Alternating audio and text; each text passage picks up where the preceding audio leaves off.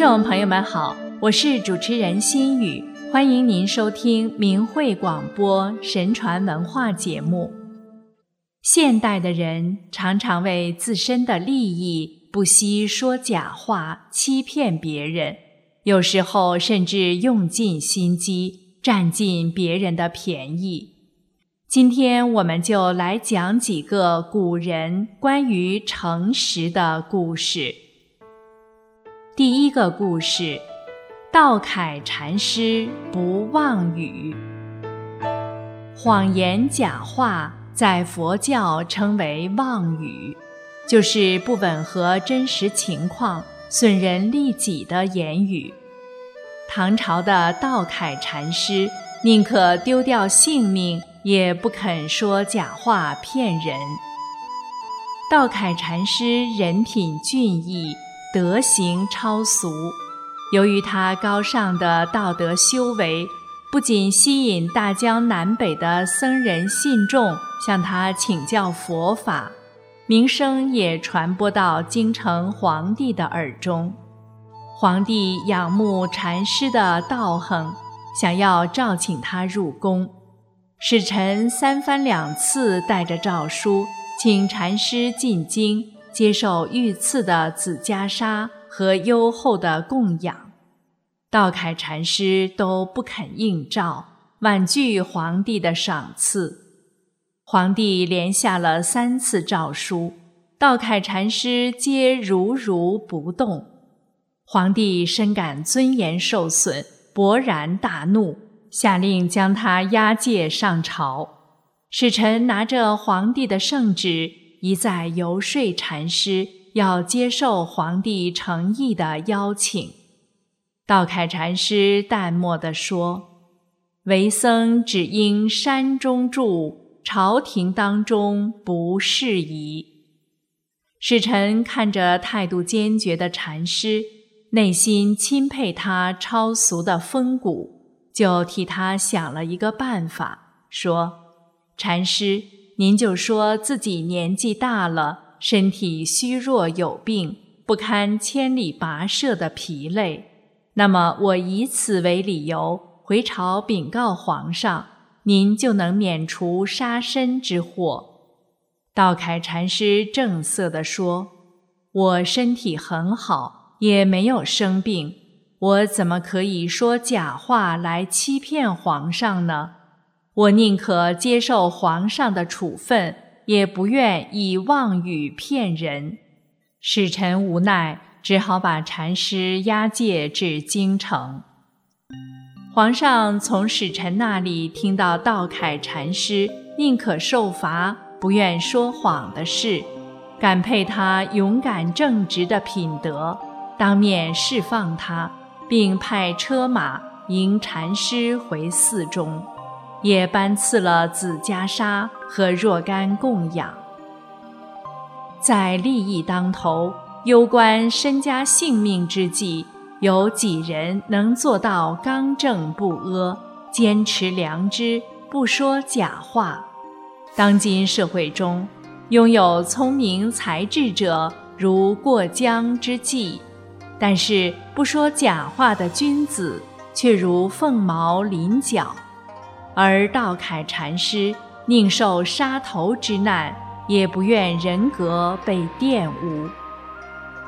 光风霁月的圣贤，我们总以为是老旧课本的教材，但谁不希望所教者皆是肝胆相照的知己？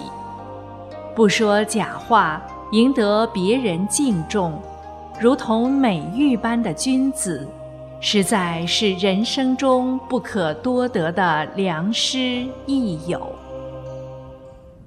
第二个故事，诚实状元王拱辰是宋朝人，自幼家境贫寒，父亲在他很小的时候就去世了，留下无依无靠的母亲和四个孩子。王拱辰是长子。于是他就和母亲一起挑起家庭的重担。王拱辰孝顺母亲，生活简朴、诚实守信，常受乡里人夸奖。他还喜欢读书，而且非常刻苦，经常是天不亮就起床，甚至是半夜醒来也要翻一翻书。王拱辰通过多年的努力，到二十岁的时候，已经能写一首好文章。于是他就参加了乡试和会试，成绩都很优秀。公元一零三零年，他到京城参加皇帝宋仁宗亲自主持的殿试。皇上认真审阅了每一个考生和考卷，发现王拱辰的文章立论新颖，见解独到，文笔流畅，没有人比得上他。于是就把王拱辰定为状元。第三天，宋仁宗把考中一二三名的书生都召集到皇宫的大殿上，在早朝上当着文武百官的面宣布考中前三甲的名单。其他两个书生都赶紧跪下磕头谢恩。王拱辰不但没有谢恩，反而说。陛下，小生不配当状元，请您把状元判给别人。金殿上的人都议论纷纷。科举考试已有四五百年的历史了，从没听说哪个人把到手的状元往外推，这真是天下奇闻。皇上宋仁宗听了也很纳闷儿，就询问原因。王拱辰说。陛下，我也是十年寒窗苦读，做梦都想中状元。可是这次考试的题目，不久前我刚好做过，被选上状元是侥幸。如果我默不作声当上了状元，我就是不诚实。从小到大，我都没有说过谎话。我不想因为想当状元。就败坏自己的节操。宋仁宗听了非常受感动，特别赏识王拱辰的诚实，认定他将来一定会成为国家的栋梁之才。于是宋仁宗就说：“此前做过考题，是因为你勤奋，况且从你的文章里可以看出。”你表达的是自己的真实想法，理应当选为状元。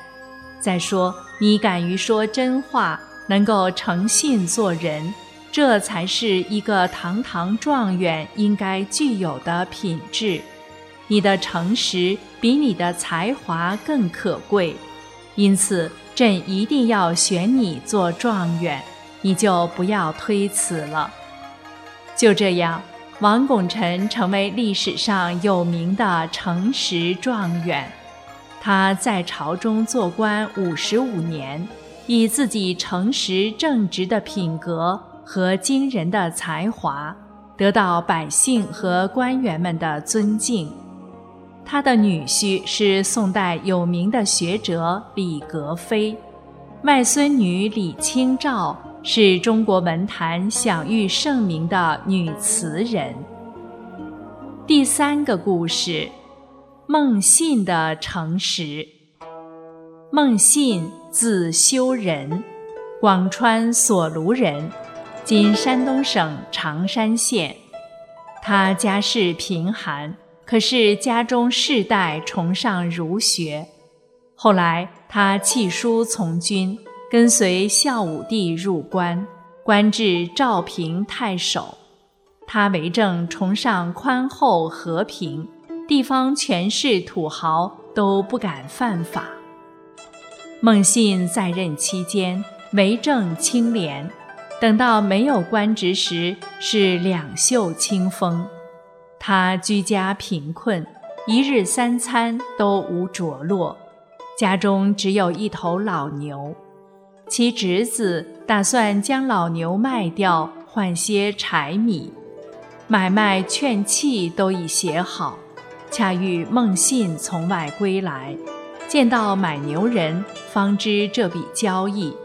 于是孟信告诉买牛人说：“这只牛有病，稍微劳作便会发病，对你没有用处。”说罢，转身责打侄子二十丈，怪他不该欺瞒。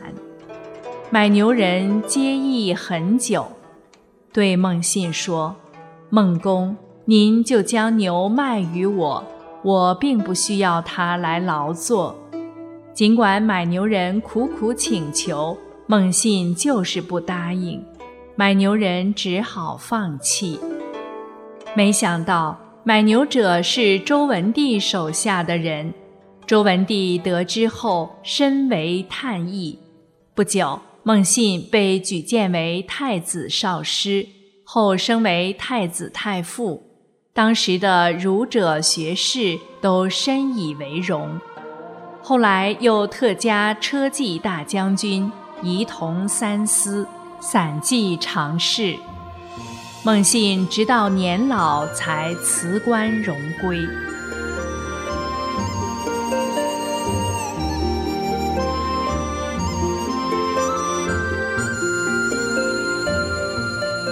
听众朋友，今天的神传文化节目就进行到这里了。